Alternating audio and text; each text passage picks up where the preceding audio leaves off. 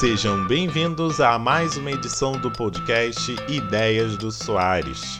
Essa aqui é a edição de número 49 e o tema de hoje é o algoritmo dos apps de relacionamento.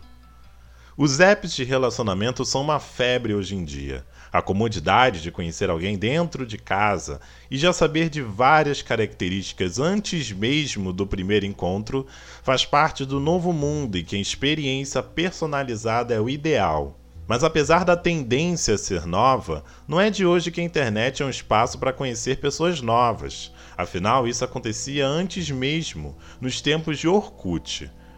No entanto, até mesmo onde mora o amor, podem acontecer tretas e polêmicas. O maior exemplo é o Tinder, o aplicativo mais famoso do mundo. Criado em 2012, três anos depois, a ferramenta tomou uma decisão polêmica. A versão premium do aplicativo, que permite os usuários ter mais likes, super likes e adiciona mais funções, seria mais cara para usuários com mais de 30 anos. Apenas em 2018 a empresa foi proibida de fazer esse tipo de negócio, mas isso vale apenas para a Califórnia, deixando o Tinder livre para fazer isso em outros lugares do mundo.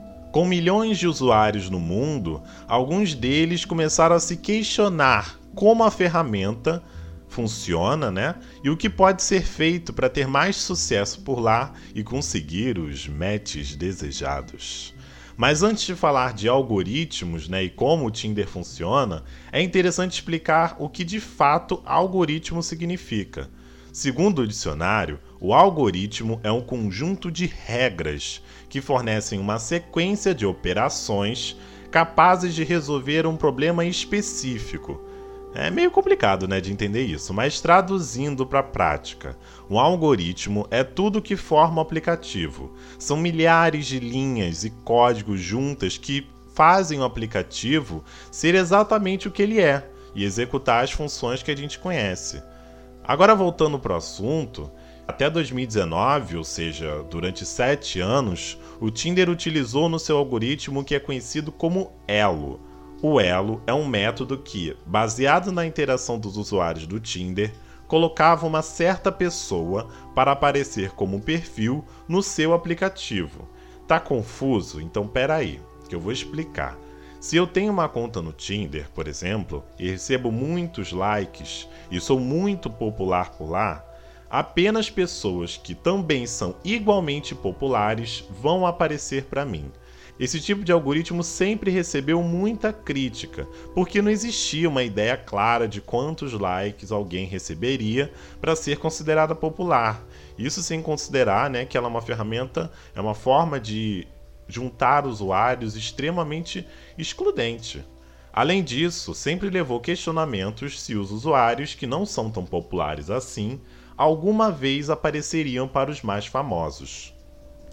Hoje a empresa afirma que usa outro método chamado de Gale Shapley.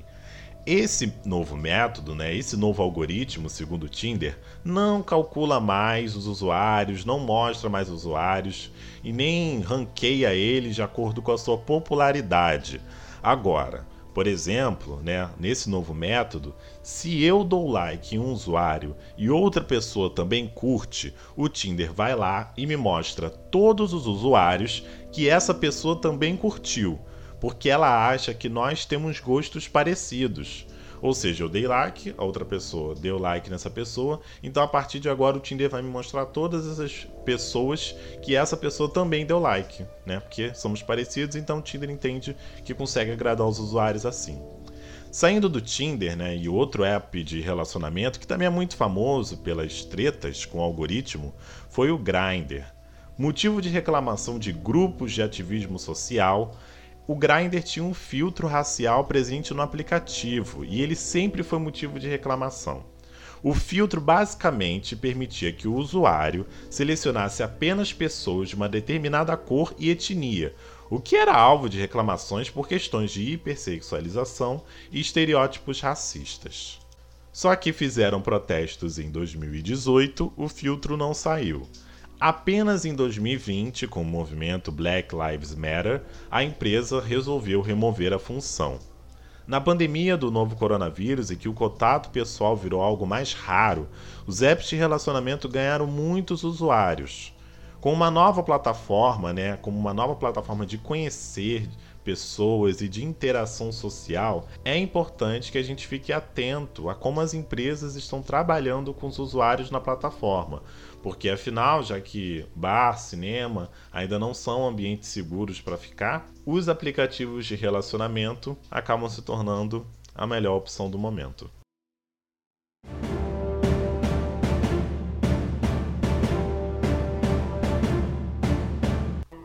A musiquinha tocou e agora é hora do podcast para eu indicar alguma série, filme que esteja gostando muito no momento e que eu acho que vale a pena para vocês assistirem. Esse momento se chama Traz a Pipoca.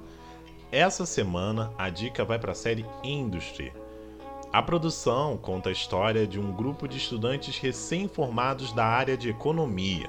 Eles têm um objetivo claro conquistar o emprego na empresa em que eles têm a oportunidade de trabalhar temporariamente por seis meses. Apenas metade dos graduados, né, dos recém-graduados, vai permanecer na empresa e por isso eles farão todo o possível para conquistar a vaga. A série Industry é original BBC Two, mas no Brasil você encontra ela na HBO, com episódios semanais, toda segunda-feira, meia-noite.